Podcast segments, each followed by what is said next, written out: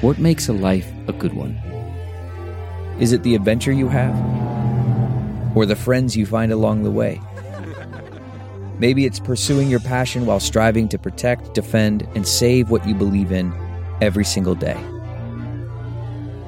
So, what makes a life a good one?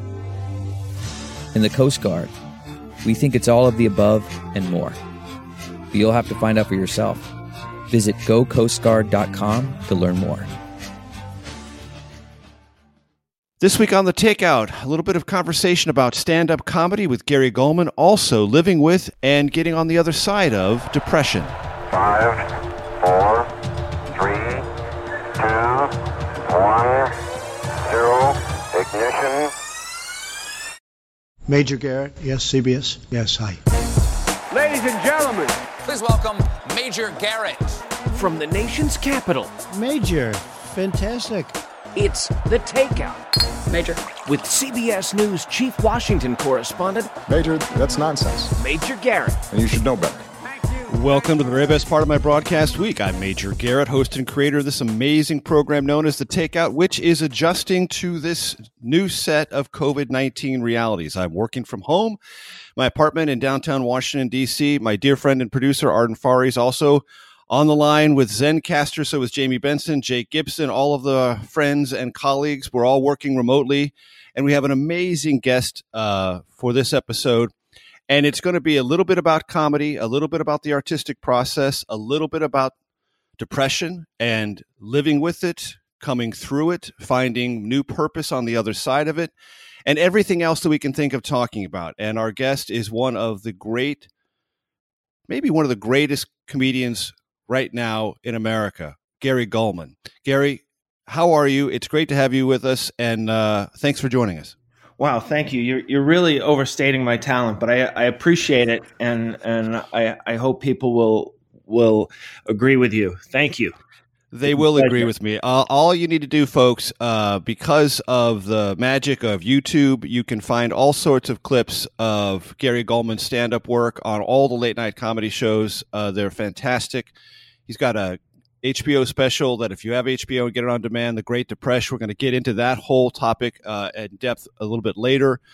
He really is sensational. And I will tell you this, Gary, um, as a point of reference, I feel somewhat uh, comedically stunted in this sense that um, my com- comedy world is defined entirely by George Carlin. Um, and I'll tell you a brief story about that. So, uh, and these kind of things will interrelate in your life. Um, my father uh, suffered from a mental illness, uh, and he was institutionalized when I was about 16 and a half years old Oh my word! and and there was a lot of anxiety through that. And one of the things that I used to to cope with it uh, was uh, comedy. And my brother turned me on to George Carlin when I was young, and I literally listened to two records. Both of won Emmys for George Carlin, AM/FM and Class Clown, and I listened Wow. to them over and over and over and over. And I grew up in San Diego, uh, so I did a lot of yard work, and I also watered the lawn a lot. And I can remember as a child, um, in my early teens, standing out on the boulevard uh, where the grass was, uh, watering the lawn at night and doing these bits out loud that I'd memorized from George Carlin. And um, I've never really found a comedian who has hit me closer than George Carlin. I know a lot of the inspirations you have are slightly dated a bit later David Brenner, Garry Shandling, Richard Lewis, Paul Reiser. Uh, but for me, uh, it's kind of Carlin. Uh, and let's just start there. Is he someone in your pantheon? Oh yes, yes. I would say he would be the the Lincoln spot on the Mount Rushmore of of comedy. He was so influential, and he was he was always on the on the side of right, and he he also could be very silly and very literary. I mean, he just I, I feel like he was our Mark Twain, and I I think that that he was sort of the the blueprint of of modern comedy. And I, I just admired him greatly. I got to meet him once. I opened for him at the comedy and magic club in hermosa beach. And it was one of the great honors of my of my life and and i just admired him and i, I read everything he wrote everything that was written about him. I've listened to every album watched every special. I just learned so much from from from george carlin and he was just a, a, a beautiful person. I really we I mean, there there there are very few, if any, comedians who will who will say anything but that George Carlin is is in that Mount Rushmore of of comedians. As I sit here in my living room, I'm looking off to my right in one of my bookshelves. I have some DVDs, and I see right there George Carlin's face, all my stuff, every single HBO uh, special he ever had. Yeah. And I remember, and perhaps you can relate to this, uh, Gary. So, HBO was kind of a big thing in the early 70s, late 70s. Uh, we were one of the first houses on my block to have it. And I'd always subversively listened to Carlin before my parents got home from work. Both my parents worked. Um, and then when he had this first special, uh, it was on TV and I Right. could watch it and I could listen to this brilliant but also vulgar humor Yes. and be able to laugh in front of my parents without getting yelled at. Yes. it- And there was a, a subversive delight I took from that whole experience. Um, and I'm like, George Carlin brought this to me. Not only did he bring humor, but he brought this sense of liberation, and I could finally share this liberation with my parents and not get yelled at for listening to dirty words. Yeah, I mean there there are a number of things going on here that I totally relate to, Major. One of them is the the place that stand up comedians held in our heart and our, our minds to to deal with in in your case your your father's illness, but in in my case my own depression and my own anxiety. I just remember listening to comedians and watching the comedians. My my mother would always yell when when Carson had a comedian, and usually it was it was David Brenner when I was very young. Mm-hmm. When Carson had a comedian, she would let me wake up and watch him watch Carson late at night. So I, I just fell in love and and the the the power that comedians had in my life and and that jokes had in my life to to lighten the mood in my in my house where we were we were suffering from from financial insecurity because of a, a divorce. My mom was a single mom and just the the the relief we got from making each other laugh and from laughing at these people and from me repeating the jokes that I heard from Carlin and from Steve Martin and and from Bob Newhart that we we just were were were so soothed by it by comedy and also it it really one of the greatest moments of my life I think was seeing Jay Leno in Beverly Massachusetts with my dad when I was 16 and when when families come to see my show it it it gives me so much pleasure and joy to know that I'm I'm passing that that on to other families because I, I really think we connect so well over over comedy and I'm I'm hoping while people are are sheltered in place that they're connecting with with comedians. We we've never had better access to comedians visually and and audio wise. So I, I hope people are taking advantage of that during during this time. And I highly recommend that, folks. Uh, this show is for as long as we're going to be living through this COVID 19 new reality. I'm going to make suggestions and I want to make this show as useful to you as possible. That's one of the reasons I want to talk to Gary because he just touched on something. We have this time now and we're at home. And if you can find out or carve five or 10 minutes just to go on YouTube and find some comedy, do it because it's a, an indulgence, but it's also a therapeutic benefit for you. Uh, laughter is a tremendous, tremendous elixir across so many different psychological perspectives. And the people who do this work do it for a reason. And uh, those of us on the other side of that work who are laughing get all the benefits from it. Gary, you mentioned Bob Newhart, and I can tell there's almost like a psychic connection because there was one album that my parents had that I could listen to at any hour of any day, and that was The Button Down Mind of Bob Newhart A masterpiece.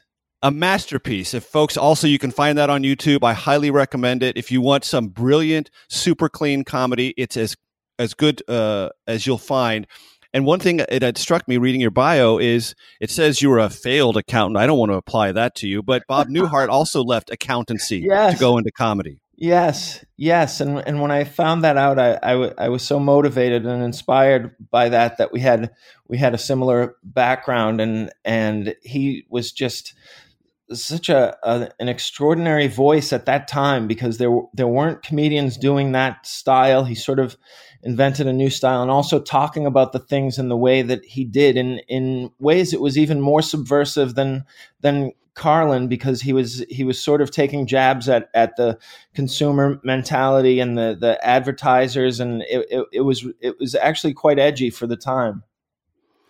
And then if you follow the arc of his career and people of a certain age remember one Bob Newhart show and people of another a- certain age remember a different Bob Newhart show. I remember the original.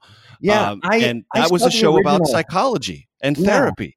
Yes, yes, which which was which was so nice to see. I remember seeing that show in in reruns when I was a, a kid, and it it really I th- I think it took away some of the mystery of of therapy and and sort of mainstreamed it. I think it was it was very helpful. I will tell you, in, in my household, when we felt the stresses of what was clearly becoming a deeper and deeper problem for my father, it was a very much a, a kind of uh, I don't know if it was conscious or subconscious, but I remember looking forward to that show so much as a child, and I wasn't even sure exactly why, but it was a great refuge uh, for me. Um, and Gary, before we go to break, I want to uh, sort of set things up because I want to spend the next segment talking about your HBO special. But give my audience like 30 seconds about how to prepare to hear a deeper conversation about that. Well, I, I would let them know that it's a story of hope, and it's a story. Basically, the story is how I I had a, a breakdown of depression and anxiety and was hospitalized, but also what I did to recover with the with the help of my my doctor and my family and my wife and and my friends. So I, I think it's it's more a story of hope, but it also I made sure it was also educational about the aspects of depression and anxiety and mental illness and hospitalization. And it's also a place where anyone who has, at whatever level, uh, mild, more than mild, deeply intense anxiety or depression can find a place to hear a conversation that, if not welcoming, is reinforcing that this is something that is real. I heard you say it in the special. You're not alone. There's a joke that's attached to that, but the general purpose of it is you're genuinely not by yourself, as meaning the only sufferer in the world Yes. going through this. Yes. That'll be on the other side of this break. I'm Major Garrett. You're listening to The Takeout. Gary Gulman is our very special guest. Back in a minute. Man, that sunset is gorgeous. Grill, patio, sunset. Hard to get better than that. Unless you're browsing Carvana's inventory while you soak it all in. Oh, burger time. So sit back, get comfortable. Carvana's got thousands of cars under $20,000 just waiting for you. I could stay here forever. Carvana, where car buying meets comfort, meets convenience. Download the app or visit Carvana.com today.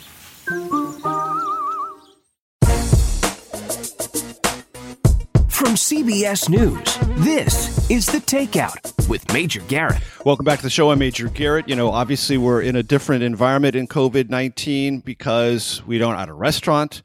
You know how much I love to have a conversation built around a meal. Someday we'll get back to that. I guarantee you it won't be too far off. I don't know how long. You don't know how long. We're going to get back to the restaurants and have our conversation. But in the meantime, we're all adjusting. And part of our adjustment is I'm on my laptop, I'm in my living room.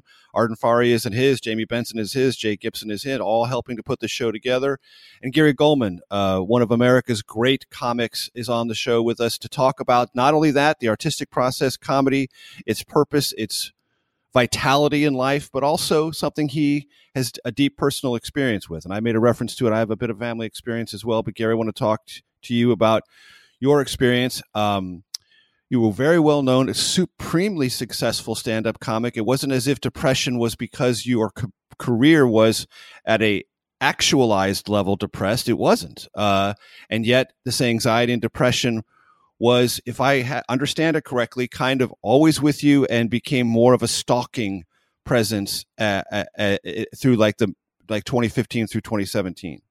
Right, exactly. I, I, I think I, I experienced episodes of, of depression that would last a, a month or, or two throughout my childhood and into my, my adulthood. And, and I would, I was able to keep it at bay for a while. And then in the spring of 2015, uh, it started to really take over and, and reached a, a, level of intensity that I had I had not experienced up to that time, and the medications that I was taking were were no longer effective, even when we would increase the the dosage. And after about a, uh, I would say, a year of that, and and not seeing any any improvement or any relief from it, I talked it over with my psychiatrist, and I decided to to go into the hospital. Now, one thing that I hadn't hadn't told anybody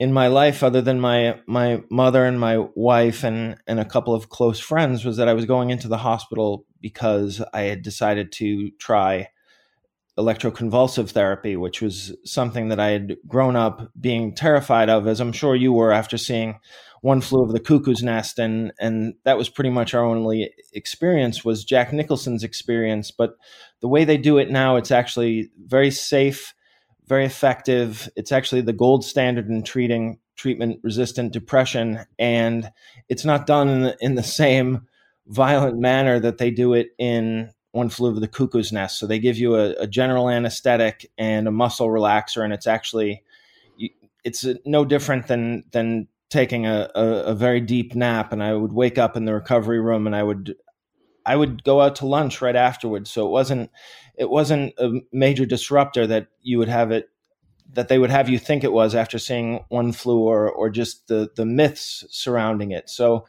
so and it worked. It worked very quickly. It knocked out my anxiety within a week and then I, or yeah three treatments which was one week and then my depression started to to lift. Now i i for the for the sake of the the continuity of the of the special i sort of combined two hospitalizations with the the electroconvulsive therapy to make it just one hospitalization. I actually had it done twice, and the second one was the one that was actually much more effective and lifted me out of it. And then with this sort of relief and also the energy that comes from recovery that recovery whether it be from addiction or depression or or just a health recovery i had a lot of energy and i wanted to share this story. And that's when i started to work on in my my comedy which i had had to put on on the back burner for a while, I started to talk on stage about my depression and my treatment and and very openly about my treatment and my hospitalization. And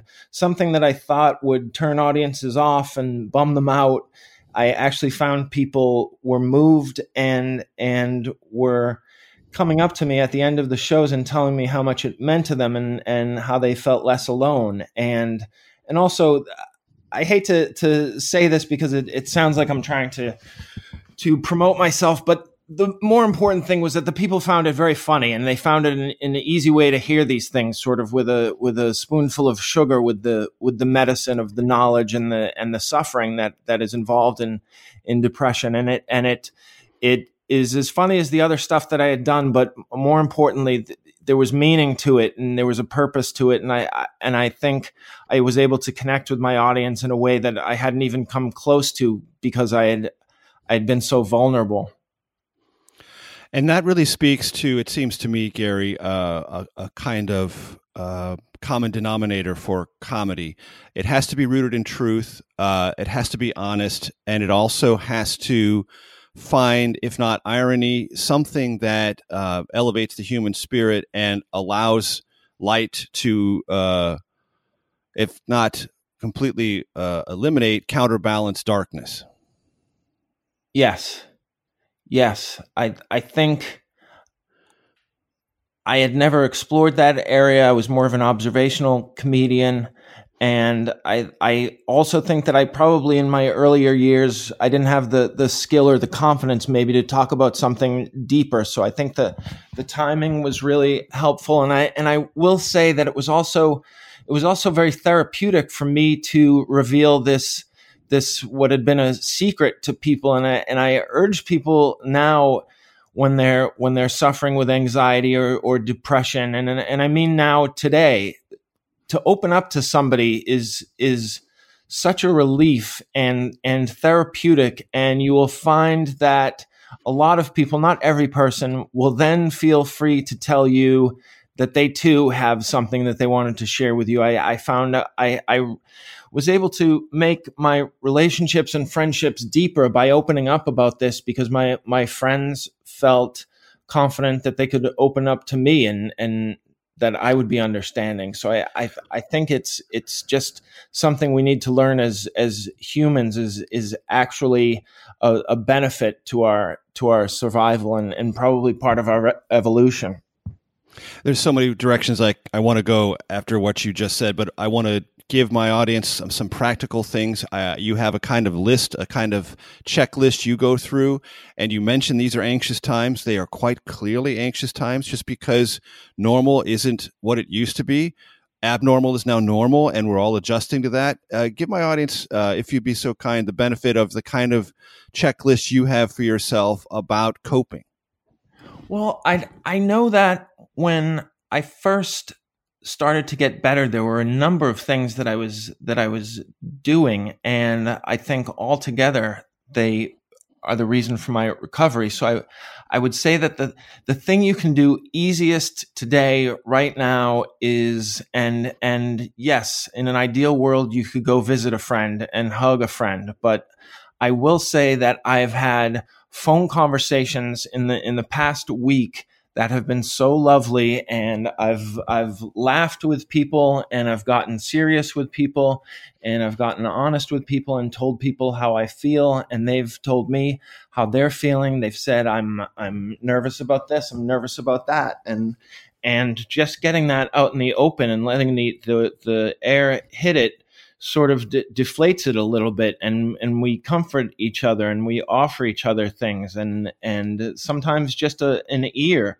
So that that's the thing you can do right away and I know that there have been studies done where where these types of of conversations increase our our serotonin and, and dopamine so it is an actual scientific fact that connections help us. We're social animals. The other thing I would I would say is to exercise as as best you you can, even if it's only for five minutes. I, I often tell myself I'm just going to exercise for five minutes. I will put on my exercise gear. I will exercise for five minutes, and and invariably I will exercise for longer than that. So just just start something to get your heart rate if you can only do jumping jacks or jump rope that's that's terrific if you can if you live in the suburbs and you have some room to go for a long walk a brisk walk or or even jog i've been jogging for a few miles every day and and it's been as helpful as any of the anti-anxiety medications I've taken over the years. It it really stimulates my my brain and it really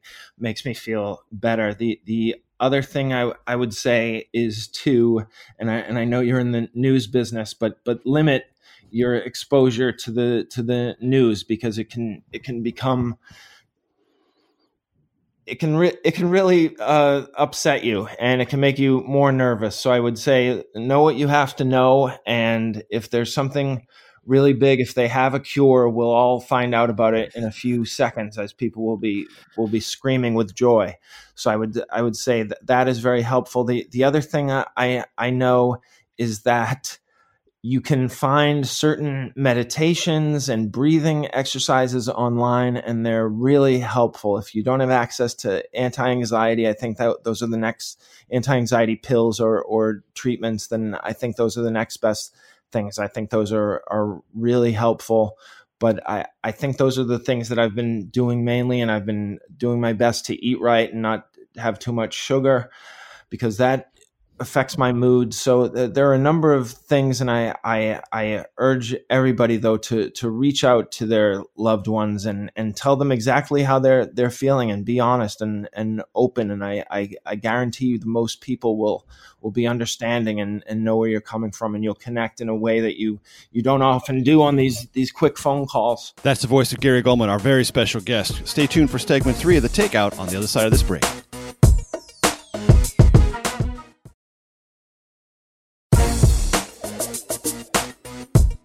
CBS News, this is The Takeout with Major Garrett.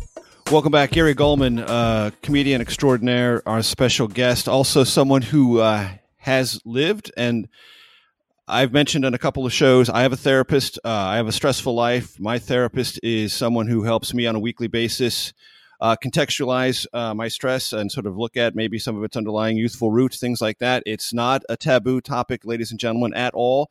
And these are stressful times. And one of the reasons I wanted to talk to Gary was not only learn about uh, the genius behind his comedy, but also work through and talk about some of these things that he has lived with, come on the other side of, and uh, is on a active basis coping with. So, Gary, it's a great pleasure to continue the conversation. You know, Oh, I watched Nathan. uh, your HBO special, uh, The Great Depression, which I highly recommend folks watch uh, if you are uh, allowed to via HBO on demand. And one thing you say in it that's, and I don't want to steal this thunder because it's all yours, but you said when I, when I was growing up uh, in the 70s, uh, there were two antidepressants. Snap out of it, and what have you got to be depressed about? yeah. It's funny. It's funny. Even when Thank you hear you. it, it's funny. Yes. and and and I want to talk about that a little bit because that was certainly part of my experience watching my father's problems. Um, the conversation was uh, blunt and largely indifferent and uh, mocking uh, at that Yeah. time. Um, I'm born in 1962, so we're kind of in the same generational area, but that what you talk about in the 70s was no less prevalent in the 60s. If you were uh, suffering for some kind of psychological problem, there was mockery, there was indifference, and there was a sense of bluntness bordering on bitterness about why are you bothering me with this kind of idea. And that doesn't create any space. It doesn't seem. It didn't seem for my family, and I wonder as you were going through it, starting, I guess, your awareness about seventeen forward, if there, you felt there was any space to even have this conversation. Well, no, I, I, I just remember the the situation was was such that you you just thought it was a, a character issue with yourself or with other people, and we didn't have the language, and I, I just it's never a great time to be mentally ill, but there's never been a better time than now to be mentally ill because there is so much being done. There are so many treatments and medications. And, and one thing I forgot to mention as far as people who are actually diagnosed with depression and anxiety is during this time, keep in close contact with your therapist. There, most of them are offering phone and Skype sessions. And also, if you're taking medication, make sure that you are in touch with your psychiatrist so that you can easily get refills. The other thing is, I I know that there was a time two years ago when I had a, a really nice run of recovery, and I started to slip after I lost one of my one of my dogs, a, dog. I, I mean, we we all love our dogs. We were very close, and I talked to my psychiatrist. Now, years ago, I would have tried to white knuckle it and fight through it. And I talked to him. I said, I'm feeling these feelings that aren't just normal grief. They're feelings of, of guilt and blaming myself, and, they, and they feel like depressive thoughts. And he said, I, I think you're right. Why don't we try to increase your medication? And he increased my medication by about 20%. And it was dramatic, the effect it, it had on me. I, I bounced back. I still grieved my dog and I miss him every day, but I was, I was able to cognitively deal with it on a on a higher level than I would when I was when I was in the midst of a of a depression. So I I, I will say that it's never been a better time to to deal with these these things. And when i was growing up i just i wouldn't have even had the vocabulary or the understanding to talk about it. And, and one of the great things that i'm that i'm so grateful for with the with the great depression is that people have said they show it to family members they show it to friends and they say this is what i'm feeling. This is what i'm going through and this this is also funny but more importantly to me it's getting across the the vocabulary and the the feeling because because that's the limitation of the english language is that the the word we use to talk about how we felt in 1984 after the tigers defeated the padres is the same is the same language we use to talk about wanting to end our existence. It's it's just not the it's not the same and and it's it's limited and and one book that I recommend to a lot of people is is William Styron's Darkness Visible. He's just a brilliant writer who wrote uh, about a 90 page book about his experience with depression and I, I've maybe maybe the bell jar was was close, but this was this was as close as I've I've ever gotten to to reading something that made me know how I felt. And also the the author Kay Redfield Jamison has written some great books on mental illness and in particular bipolar disorder. She's she's just a, a brilliant angel of of mental illness advocacy and and education. That's that's phenomenal, and I'm glad you mentioned those books. Uh, one of the things we love uh, about our guests is we always ask them, and we'll get to this uh, in our last segment. Favorite book, most influential book, favorite movies, music, all of those things are part of the humanistic part of life that we hold close, and we always find want to try to find out from our guests what things they hold close. So I'm glad you began to go down that road, and we'll get back to that in just a second. Uh, I want to play a soundbite because this is from The Great Depression, the HBO special, because I think it's uh, helpful for people to hear in your own voice the kind of medicative journey you had to be on. Uh, and there's a bit of a joke uh, at the end, a little bit of a payoff, but it's it's important to hear it. Uh, Jamie, my friend, that's number three on our list. Over the years, I have tried Pamelor, Nortriptyline, Wellbutrin, Zoloft, Paxil, Abilify, Adderall, Ativan, Klonopin, Duloxetine, Mirtazapine, Sertraline, Effexor, Celexa, Zyprexa. At one point, my doctor said, let's just try drugs that rhyme. Thank you, Dr. Seuss. Famous San Diegan, Theodore Geisel, ladies and gentlemen, Dr. Seuss. Okay. Every time there's a San Diegan in there, I claim that, okay? Because I love my hometown. I'm all about that. So You should. but, it's a uh, beautiful th- city. that that in itself uh, is speaks to the, the the journey, and it's not just one pill or it's one one combination. And even if you find a combination, sometimes it doesn't always last. True. Right.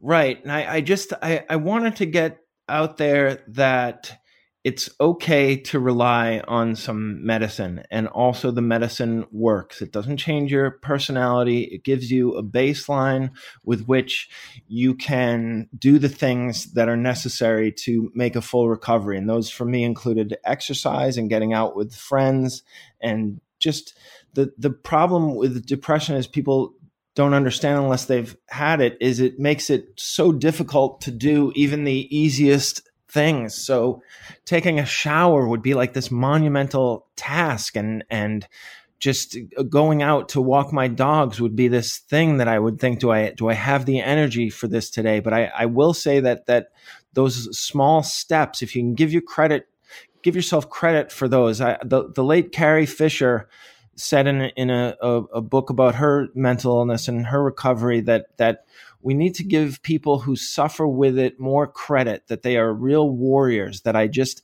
the the thing that i that i also like about that that joke about all the drugs and and that makes me proud of myself in retrospect is that i i didn't give up. I kept trying different things kept trying different treatments and and added things added medicines added approaches, whether it be exercise or I do transcendental meditation. I, I try to hit it from from every angle, and that's what it requires. It's a depression is a is a very is a very strong enemy, and but it is it is defeatable. It is treatable, and if I, I also said if I could get through what I what I got through, then I then I believe most of us can. It wasn't as as bad as some people, but it was most worse than most. And and i i really after two and a half years i've, I've never been i've never felt better. And also I, I feel like my recovery is sturdier. And because I, I i know that i have to remain vigilant. And and i hope that people who have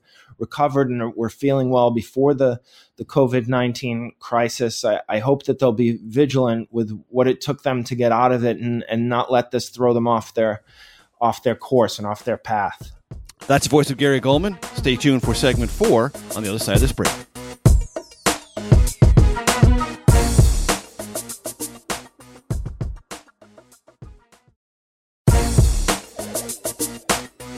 From CBS News, this is The Takeout with Major Garrett. Welcome back.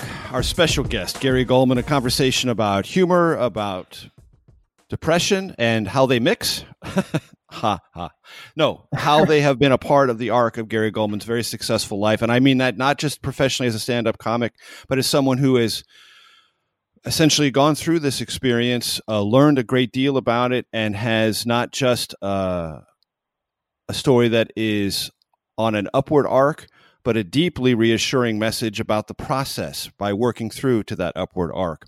Uh, and Gary, want to talk to you about a guest we had on this program not too long ago, uh, retired Admiral William McRaven, uh, SEAL team member, uh, leader of the team that uh, brought about the end of the life of Osama bin Laden. And he was on our program talking about a book that he wrote called Make Your Bed. And that was part of a commencement address he gave at the University of Texas. It's been watched uh, well over a million times on YouTube. And the reason I bring this up is because as I read a lot about you and watched The Great Depression, your HBO special, um, this idea that the Admiral offers, which is extremely helpful, a simple task done every day can reinforce your sense of not only being, but a sense of accomplishment. Make your bed. But that I learned reading about you uh, skips over a part getting out of bed. And yes. I don't mean to make that a punchline at all. It's a very serious part of this process because yeah. when depression is there, that in itself is a task. Yes.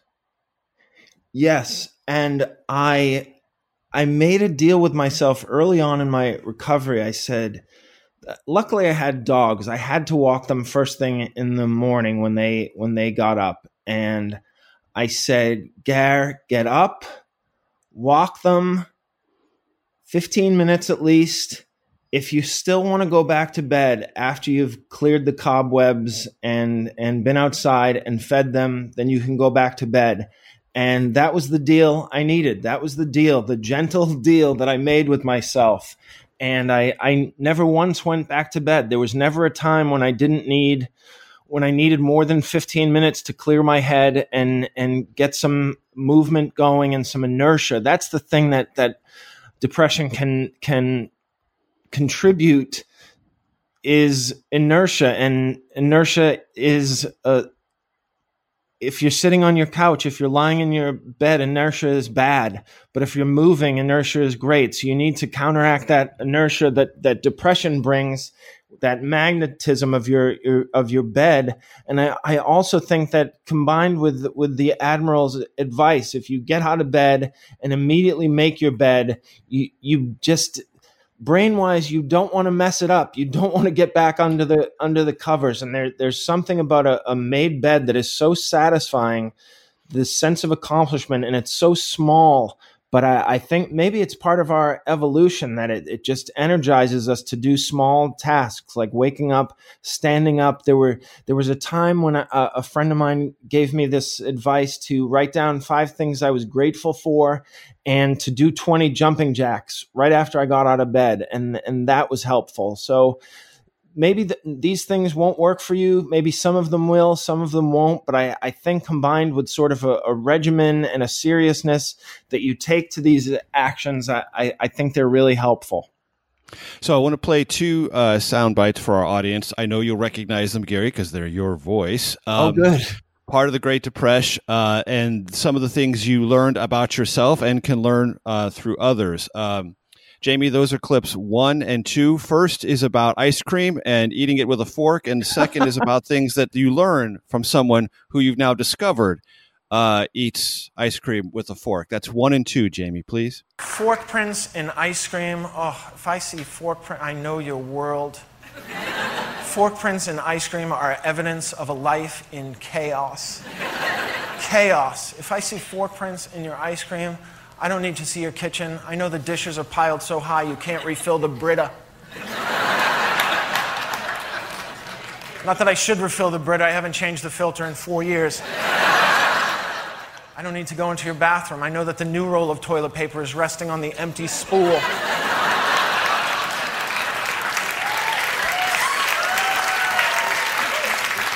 It's the only household chore I can do while sitting on the toilet. And I'm like, not today. not today. I don't have the strength to squeeze that spindle and lock it in. Very funny. Uh, as Johnny used to say, funny stuff. Funny stuff. when he would invite a successful stand up comedian over to the couch, because if you didn't, you, did, you bombed. And if you did, you did well. funny stuff. Funny stuff. Uh, but also true. And it speaks to what we were talking about the sense of summoning the simplest uh, determination for the simplest tasks to get up and going. Yes. Yes, so helpful. Just washing a spoon so that you can eat ice cream. That's your reward. You get ice cream. Just wash a spoon and and change over the roll of toilet paper. It it it it changes your mindset to be around some organization. Chaos can be overwhelming and depressing And um, when you talk in your show, The Great Depression, about um, manliness, uh, you describe wearing uh, a man costume uh, in your youth. Let my audience know a little bit about that. Well, I I'm a very big person. I'm I'm currently six foot six and about 215 pounds. When I was 17, I was six foot six and 255 pounds. I was a, a, a major recruit in football, and I was I was very athletic, which was a, a, a gift. It was it was genetic, but I felt that I was trying to. At that time, masculinity it was a very narrow definition there there there weren't paul rudds there weren't mark ruffalo's the the the closest we had was alan alda who was sort of a, a, a sensitive guy but he was also very very strong and there there was not it, to be a sensitive boy in the 70s there there wasn't a lot of a lot of role models for that for that. So i i found that i just tried to fit in and i i tried to do the the manly things like playing football but i i didn't accept the part of myself that was passive and and artistic and and creative. And i i think that was that was probably a, a major aspect of my recovery was learning to accept who i am and my i wouldn't say limitations but just my my nature and the things that i enjoy and not trying to force myself into areas to to please people or make myself feel comfortable around people that I want to impress or or make think that I was a, a cooler or or tougher guy than I I really was. I, I actually have a, a, sort of an essence of of of kindness and sweetness rather than an essence of of being really aggressive and and physically dominant and over overpowering. I just I just happen to be in this in this body that would that would make people think that I was I was somebody who would be a formidable foe in a in a in a football game or a, or a, or a fight. So it, it was it, it took a long time and and I, I think it was definitely part of my recovery to finally not feel guilty or embarrassed or or sort of anxious about who I who I am and and not feel a need to to disguise that or or or change that. That's the voice of Gary Gulman, our very special guest. For our radio audience, this is the end of our conversation with Gary, but we encourage you, I de- deeply encourage you to listen to the Takeout Outtake Especial. That's on our podcast platform. We'll get to that next, but for our radio audience, we'll see you next week.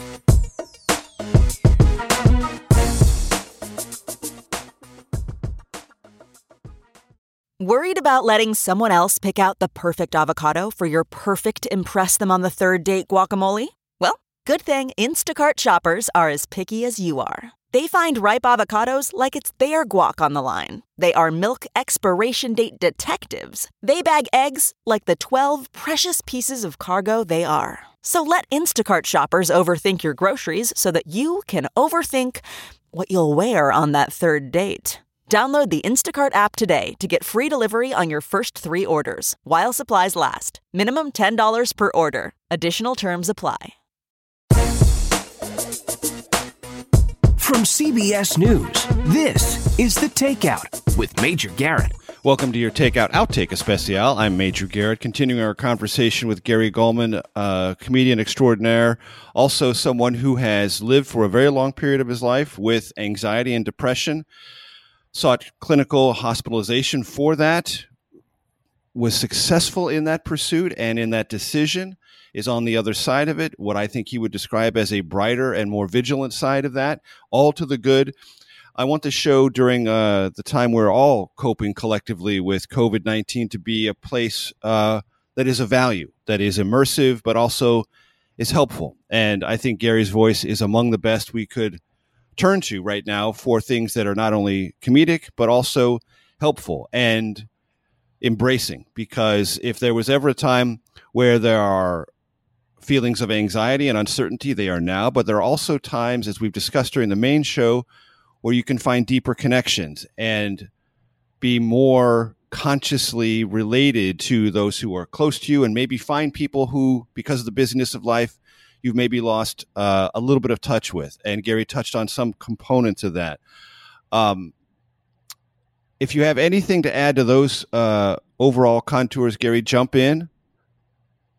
No, I think you you hit everything I would I would mention. I, I I really think that we we can be reluctant to open up to people. It's not easy, but the reward for it is is really high. It's it's it's priceless, really, to make a, a, a deeper connection and get to that next level with with people so that it's not surface and it's it's not just small talk but some some really deep things and and people are major people are thirsty for it. That is one thing that I learned from my my tours that people are are thirsty for a deeper connection and to be able to share their flaws and their fears. People it it's I I really again I keep saying this but I think it's part of our our nature as as humans in our evolution that when we are feeling safe around people and we feel open with people there there's a chemical response to that. And i and i really think it it, it lightens our our mood and it, it makes us feel better. And that's so important. And it's an interesting realization that you've gone through in a process that I want to dig a little deeper into because there is an assumption for those of us on the outside of comedy um, that you need to be hard, you need to be sarcastic, uh, and you need to have a kind of protective shield because it's a difficult thing to go out and stand in front of strangers and try to make them laugh, even though you know they kind of want to. But if they don't start laughing, you start feeling you're dying. And I've watched interviews with comedians who feel that process, that things start slipping away. Their bit it starts running through their fingers, even though they went out confident with that bit. The audience isn't responsive. So there's this sense you have to be either really not belligerent, but protected.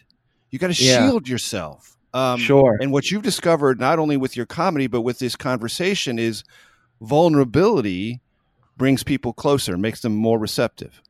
Yes, I, I think a couple of things that I discovered that I love to share with people is is one the the vulnerability was was the missing piece of the the puzzle of, of my comedy career. It was the it was the thing that I had held on to the the longest as far as being revealing and opening up and and revealing my flaws. I was I was afraid to and I didn't think the audience would come with me and and and I had been told by numerous people and I and I know that this is just a, a a fact of doing art is is making yourself vulnerable and opening up and it's not it's not easy but when you when you do it it feels good and it makes others feel good and and the response is like nothing else I had I had ever experienced. The the other thing and and and I think these two things go hand in hand is is I, I read this quote early on in my recovery and I I, I feel like it was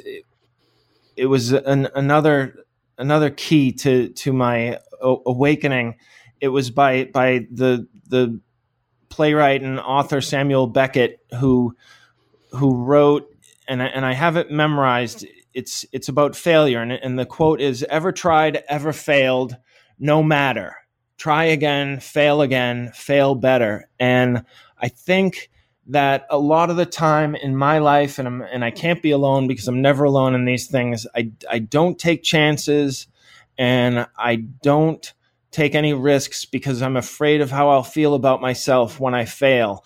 And and what that quote gave me was this permission to fail and also the gave me a, sort of a, a lightness about the inevitability of failure. You're going to try and then you're going to fail. But if you keep trying, the next time you'll fail better or you'll or it'll be a little bit less bad or and and that was the key to writing what I wrote because I would go on a lot and you can see it at the beginning of the of the special. I am failing miserably on stage talking about my depression but by the end of the hour I've taken those instincts to open up about it and made it into something that was was actually quite funny and and well received.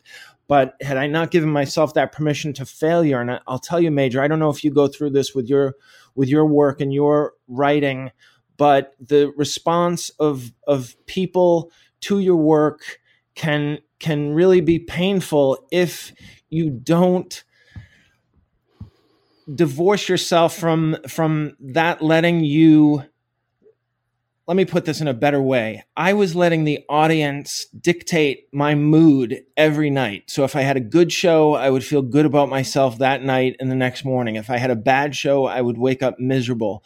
And that that quote, that allowing myself to fail, gave me the ability to divorce myself from the audience's reaction. I was always doing my best. I wanted to make them laugh, but I could not give them control over my mood. It was too dangerous and and ultimately I, I, I think that's what has has made my recovery much more sturdy than the ones I've had in in the past that I that I'm not I'm not impervious to the people not liking me but I don't take it as the the final judgment and the the the the um uh what is the thing at the end of a trial the um, verdict Verdict. Yes. How do I lose the word verdict?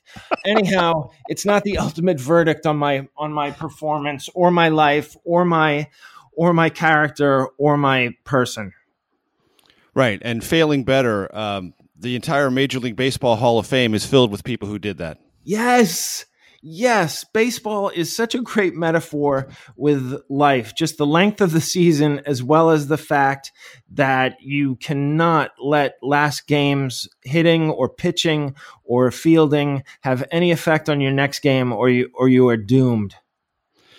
So I want to ask you uh, the questions we ask all all of our guests because our audience loves the answer. For all the reasons this conversation has been so enjoyable, I hope for everyone certainly has been for me. It lets people know a little bit more about you on the inside. So, in no particular order, and during the main show, you touched on this a little bit, but um, one of the most or the most influential book in your life, uh, all time favorite movie or one of your favorite movies, and if you're indulging musically, uh, what artist or genre do you find most indulgent? Okay, so I would say that the book and and actually the author, I can read anything by Kurt Vonnegut and it it makes me a better person. But the book that really spoke to me the most clearly was the was the Sirens of of Titan. So that's that's my favorite book and the most influential book I think on my on my philosophy and my my outlook on on life and and Kurt Vonnegut as the whole of his work and his even his college commencement speeches really have made me put helped me to put together sort of a philosophy and an and an ethos based on sort of Kurt Vonnegut, my my Jewish background, and also certain aspects of the television show The Simpsons. So I'd say that's that's where my philosophy has has been put, together over the years. The amazing trinity right there. the, the next thing I would say would be for my favorite movie, the movie I have watched over and over again, and it it never ceases to make me laugh and comfort. And I, I think it's so brilliant. Is is Young Frankenstein by by Mel Brooks? I, I just think it's it's it's funny and it's smart and it's original, and I, I just I, I can't get enough of it. I'm I'm absolutely obsessed with that with that film. And then the the music that I indulge in, I would say is would be the the hip hop in general, and then the Beastie Boys in in particular. I, I just want to when I first started listening to the Beastie Boys when I was a, a teenager, they were they were vulgar, horrific human beings, and they they evolved and became artists and and activists, and I I, I think they're they're really turned out to be great people and and also uh, great musicians and and innovative artists. So I I, I this has been my favorite part of the interview in one of my favorite interviews of all time, Major Garrett. I, I, I have really, really enjoyed talking with you, and I, and I, I hope we'll be able to to connect under better circumstances the next time. And I, I really want to tell you how grateful I am for for you and for your your producers for including me in this. I'm I'm honored. Well, it's great to have you with us. Uh, and uh, you mentioned our producers, Arden Farhi, Jamie Benson, Jake Rosen. Jake, forgive me. I said the other name for another friend of mine whose name is Jake and is a producer. Your name is Jake Rosen, not that other name I said. So please forgive me for that. And Gary, it's been uh, a delight, an absolute delight. I hope yes. helpful to our audience at a lot of different levels. I urge you folks because we're at home and because we're working from home and we're trying to adjust to lots of different things, find some comedy, find Gary's. I'm sure he would recommend lots of other comedians. Go find things to make you and your family and your loved ones laugh, share them, spread them around. Humor is a great salve at times like this. It's a great balm. And uh, picking up on uh, Young Frankenstein, uh, find a way, if you can, with your loved ones, as they did in the movie, to put on the Ritz. and with that, I will conclude this takeout outtake especial. Gary, we will be in touch. We will see each other. Yes. I'm delighted we, to have made this connection and uh, more to come. Me too. Thank you so much, Major. Thank you, Jamie. Thank you, Thank you Arden. Thank you, Jake Rosen. The Takeout is produced by Arden Farhi, Jamie Benson, Sarah Cook, Ellie Watson, Zoe Poindexter, and Jake Rosen. CBSN production by Eric Susanen, Grace Seegers, and Daniel Peebles. Follow us on Facebook, Twitter, and Instagram at Takeout Podcast. That's at Takeout Podcast. And for more, go to takeoutpodcast.com. The Takeout is a production of CBS Audio. If you like the takeout, you can listen early and ad-free right now by joining Wondery Plus in the Wondery app or on Apple Podcasts. Prime members can listen ad-free on Amazon Music. Before you go, tell us about yourself by filling out a short survey at wondery.com/survey. The Hargan women seem to have it all. From the outside looking in, we were blessed. My mom was amazing. But as detectives would soon learn, there was a lot going on inside the Hargan household. Ashley and I have been calling my mom and the house and Helen. No one's answering. 63 year old Pamela Hargan gunned down in her own home. Her youngest daughter, Helen, lay dead upstairs. Patrol, when they arrived, assumed or thought that there might have been a murder suicide. But for the detectives on the scene, there were things about the scene itself that were concerning to us on day one. Who would want to kill their mother and their little sister? There is no boogeyman here. It is exactly who we think it is. I'm Peter Van Sant from 48 Hours. This is Blood is Thicker The Hargan Family Killings. Listen to Blood is Thicker The Hargan Family Killings early and ad free on the 48 Hours Plus subscription on Apple Podcasts. Hi, this is Jill Schlesinger, CBS News business analyst, certified financial planner, and host of the Money Watch podcast. This is the show where your money is not scary. It is a show that's all about you.